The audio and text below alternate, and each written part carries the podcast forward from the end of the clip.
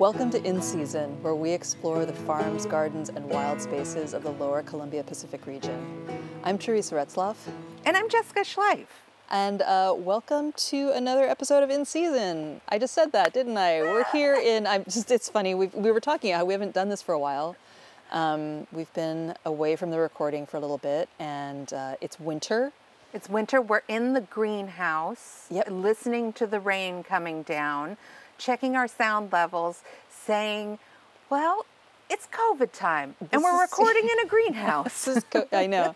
So welcome to In Season COVID edition again.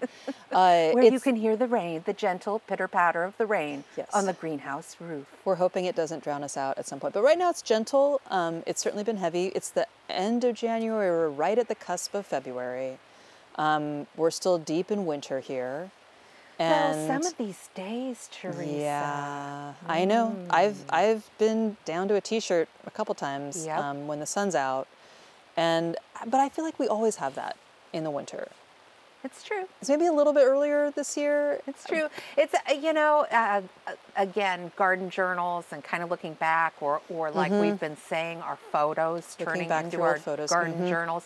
Some of it feels early, seeing so many of these little bulbs popping up and putting out their green growth, but really kind of just right on time.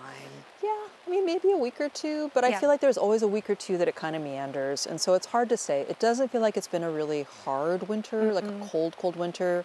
We've had some cold weather here in our region, but we haven't had a big snow yet, at least down in the lower elevations near the ocean.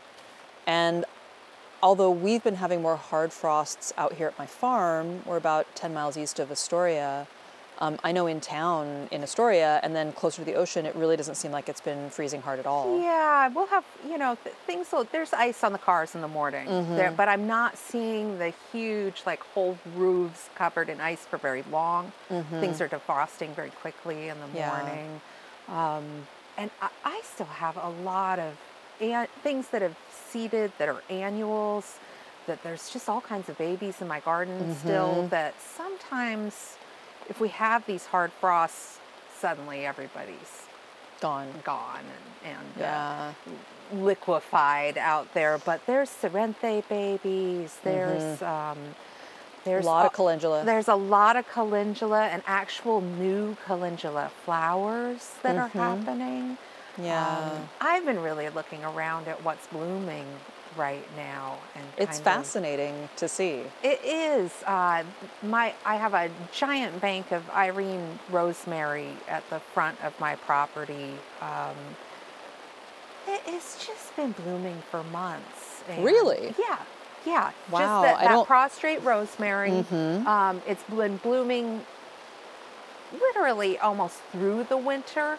Wow. But really kind of pouring it on these days, on some of these warmer days, I'm still seeing the bees out. I'm still seeing bees pop out and visit the rosemary, which just seems exciting. And it feels weird, but it's also great for the bees to have some food when they do pop out on those warmer days. Sarcococca. What's Sarcococca? Sarcococca is an evergreen shrub that I have in a lot of the gardens because it is such an early bloomer and evergreen and fragrant. And that is just going to town right now in lots of different places. The witch hazel is happening. I have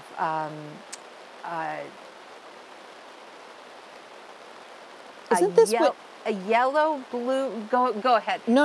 I was just gonna say, isn't this when Daphne starts to bloom? Yes, the Daphnes have been blooming, and some of them are blooming all through the winter. That's the most amazing fragrance. Winter jasmine. That's what I was thinking of. I was like, what is that yellow blooming vine?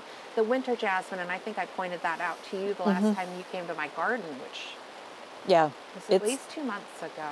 So, and that is still blooming and attracting hummingbirds, along with the fuchsias. A lot of fuchsias still going at my place in various gardens.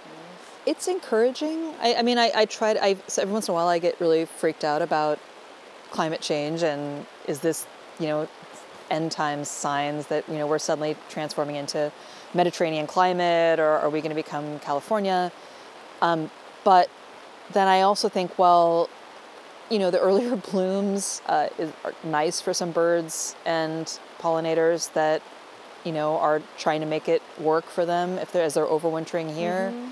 Some of these things, it's just the natural, you know. It is. The quince is coming on now. We've had hellebores blooming for a couple of months. And those are things that happen this time of year. And I feel like in the time that I've lived here, you know, I feel like I see these sort of migrations where it's like maybe a couple weeks early this year, a couple of weeks late next year. Every once in a while you get one of those years where it's like, you know, it snows in April and it just feels like, oh. But, or it stops raining at the end of March. Yeah. But those feel more like outliers. I feel more like overall, this is what winter's like here. And it's going to be wet. It's going to be cold. Some things will bloom. Every once in a while, we'll get a cold snap. I feel like the big indicator is when the daffodils start to bloom, because they're starting to come up now. All the different daffodils, narcissus, those bulbs you were talking about.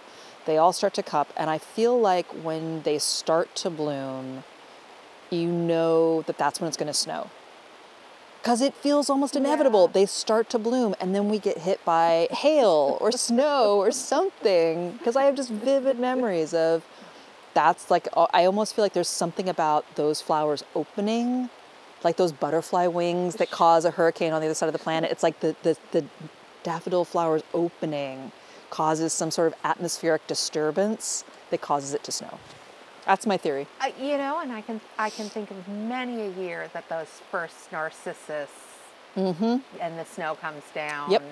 But they're made for that. They can handle it, you know, and you still get these beautiful flowers that are blooming. And I think it's just one of those things where this time of year is tricky. And if we talk about what kind of things do you do in the garden this time of year, it can be tricky. And I think you have to be guided by the weather. And here's what I like doing in the garden this time of year. I like going out there and seeing that witch hazel blooming, or seeing that one quince blooming, or seeing the first pussy willows, because somehow that thaws out my wintertime heart, even though we might get snow still. Even though, you know, it's not a guarantee, somehow seeing those little blossoms that it really is their time of year. And that just, I don't know, it defrosts me a little. It gets me out on those days where it does warm up. I think, oh, look, there's life happening out here. It's starting. Yeah. And it's also a good time to rest. I mean, I think that there's something about wintertime where you don't need to feel guilty about not getting out into your garden, especially, you know, on a day when it's pouring down rain and the soil is soaking wet. Oh, no. Yeah. And everything's just feeling kind of grim. That is an absolutely perfect day to sit inside with a cup of tea or coffee or your warm beverage of choice. Seed catalogs, or maybe like you're drawing out a plan for your garden, or, you know, thinking about perennials you want to add to your garden. This is great garden chores to do on those kind of days. Or just reading a book about gardens. Yeah, just be inspired by things, but don't push yourself to try to do too much too early, because you can also get into trouble planting things out too early. Or planting things out too early also. Our soil structure is really important, and I know we've talked about this in the past, but when we've had this much rain, going in and walking on that soil, you can really compact things, and it happens quite easily. And working it, digging in it, turning it over when it's this wet, you can also cause, you know, other kinds of compaction. You cause clumping to happen. That's probably not a technical term, but I just feel like when I try to work the soil when it's too wet, because we have a high amount of clay in parts of our soil here. It's kind of a clay silt loam mix, but I noticed that if I've worked some beds, I've been a little bit over enthusiastic and worked them a little too early.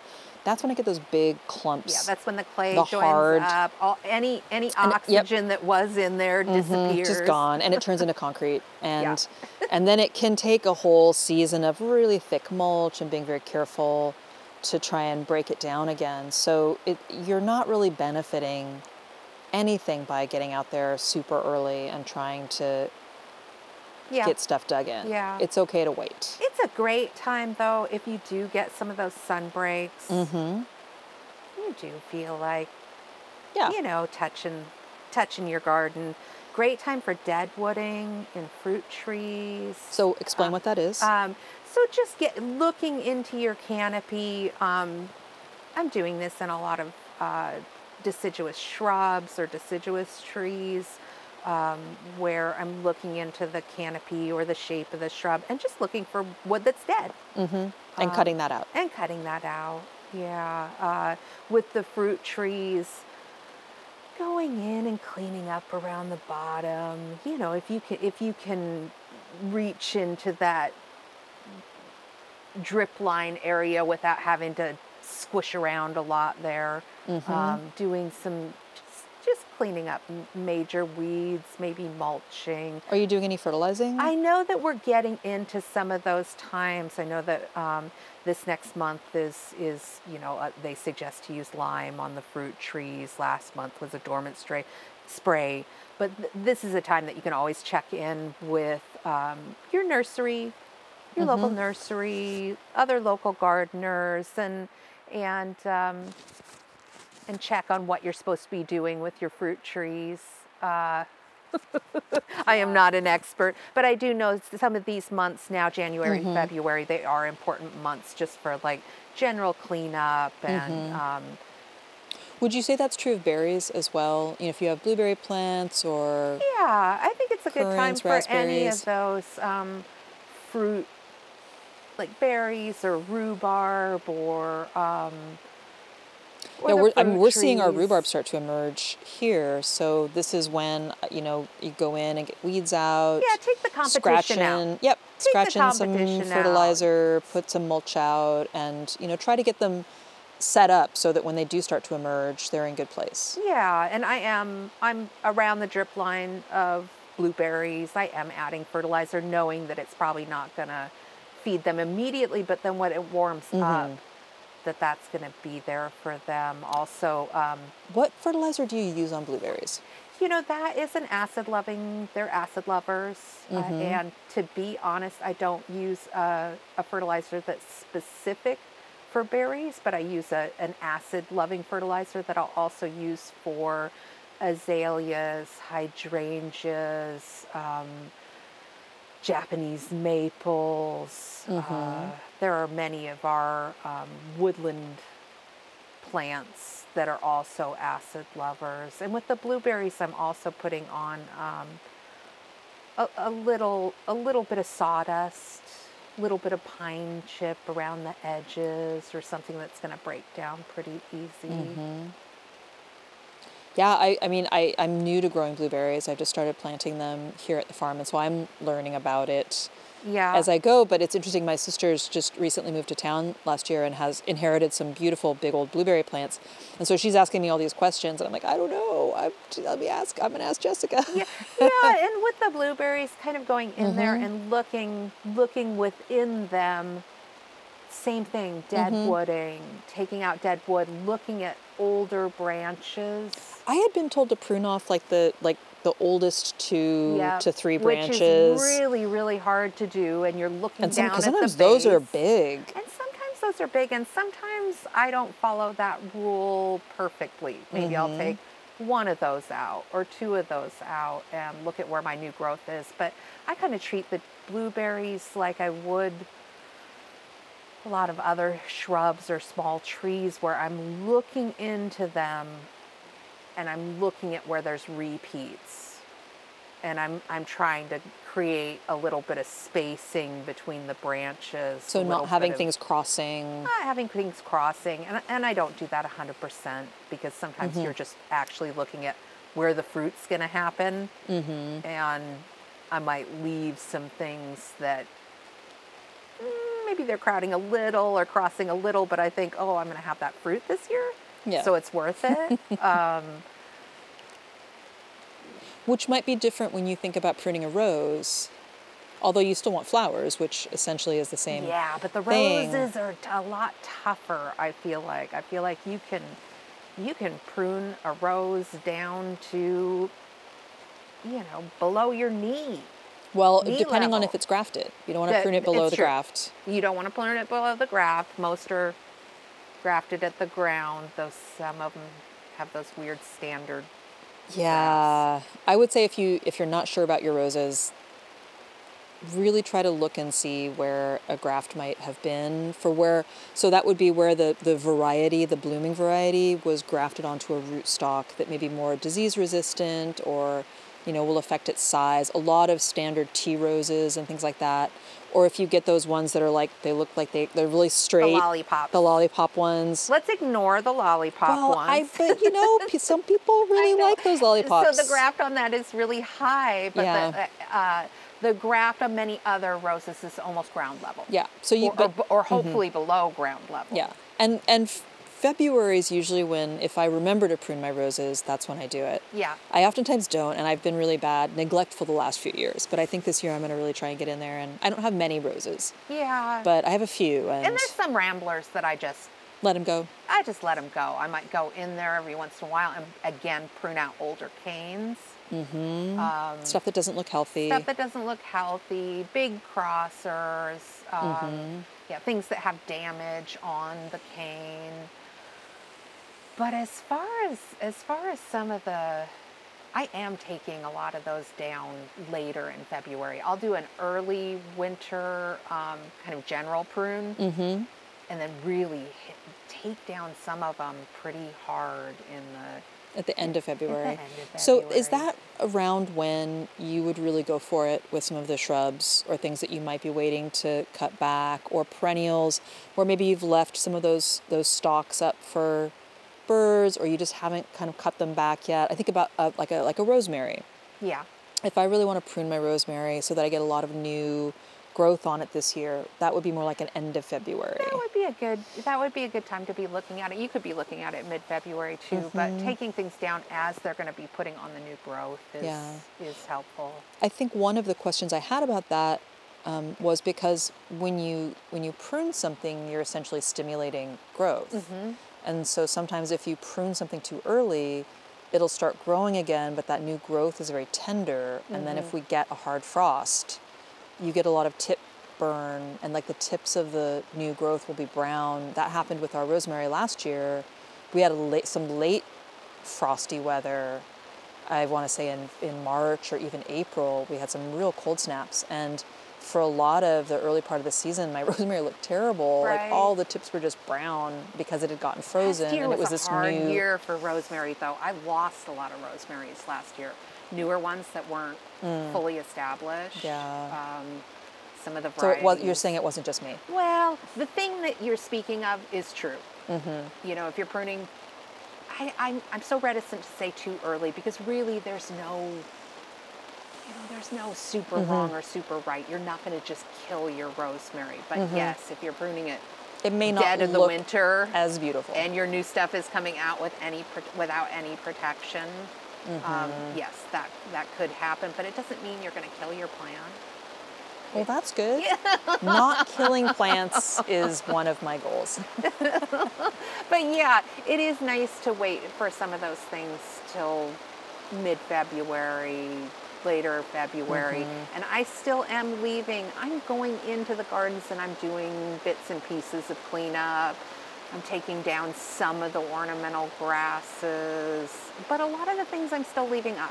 Mm-hmm. I'm still figuring that there might be buddies in some of those stalks, using that as habitat, and I am waiting till mid or later in February, depending on what our weather is like.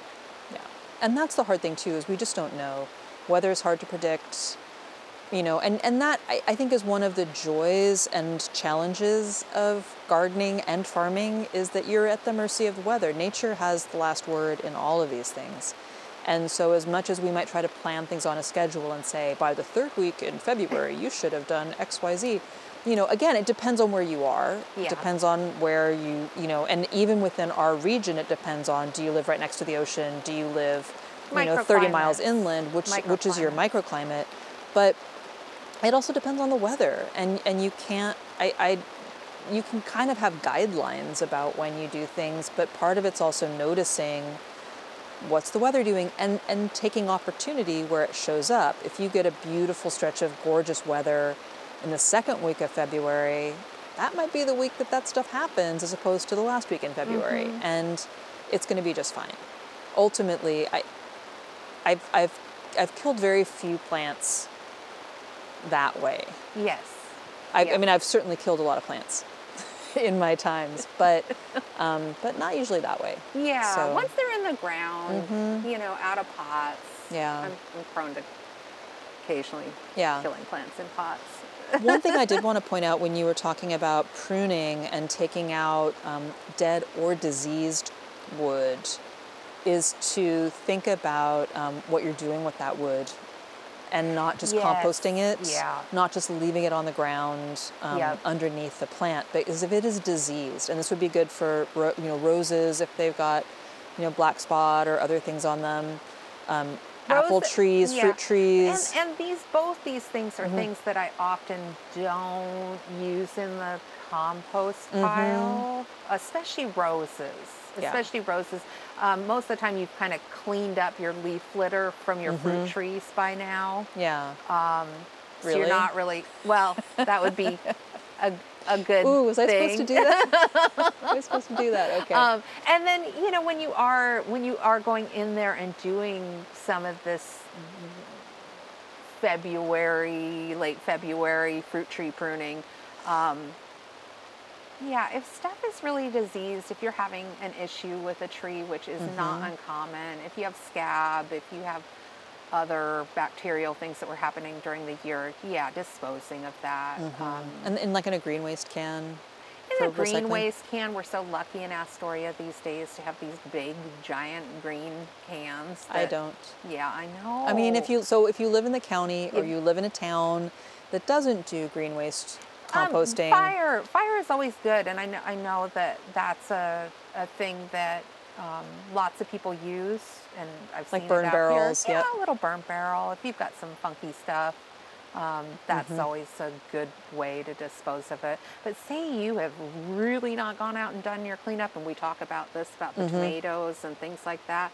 Still, that foliage, you want to go ahead and dispose of that mm-hmm. stuff. If you've had some tomatoes in a greenhouse or something like that, and you haven't gotten to them. They got powdery mildew all over them? Yeah. Unlike I am sitting in Teresa's greenhouse where there is no evidence of any debris from this last season. It is very tidy in here.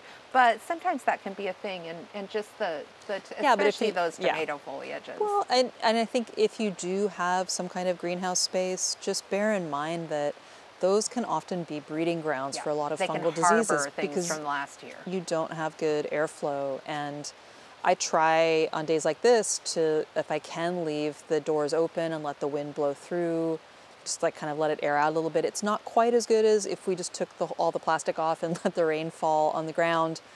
But it's a pretty extensive operation to take the plastic off, so and get it back on again. So we only do that when we're replacing the plastic. But there's all kinds of things to think about depending on your environment, depending on where you're growing different things, but paying attention to possible disease, looking for early signs of insect damage.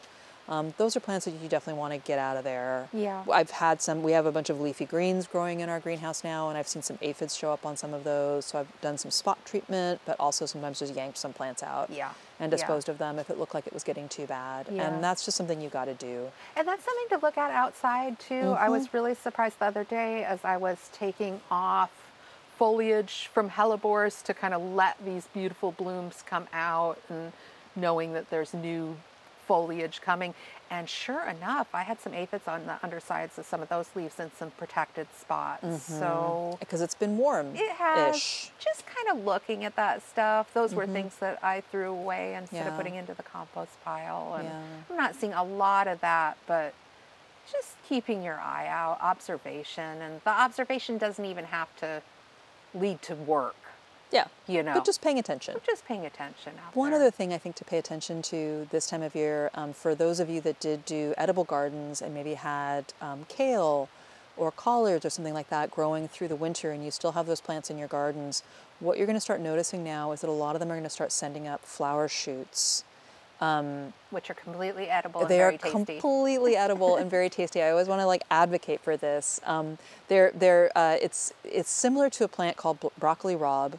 It's a brassica that's grown for these little sort of side shoot broccolini kind of things, and the leaves are sort of spicy. Oh, I'm glad you're talking about that. What you often will hear is farmers refer to kale rob, you know, or collard rob. I don't know if this is necessarily a true technical term, but the flowering stalks, if you get them before they flower, they do look like little tiny broccolini stems, and just snap those off and treat it so sweet, like you would broccoli. Just chop it up, saute it. It's the most delicious second crop from those plants. And just know that you can kind of delay the flowering a little while by snapping off the rob. Yeah. And enjoying it. At some point, those plants are going to flower. If you can, let them flower for a little bit, because those early brassica flowers are some of the bees and insects just go nuts for them. Yeah, and they're a great early food source. This is such a perfect example of something that years ago I really fell into step with the the mainstream landscaping community, like, okay, now it's flowering, so that's done. Rip it out, like with the ornamental kales. And I mean, they are just, they're gorgeous. Yeah. And you're talking about food kales, you know. I'm talking about food kales as well, but, you know, which I think more and more people are incorporating food into their gardens in some way. And kale is such a great overwintering plant out here.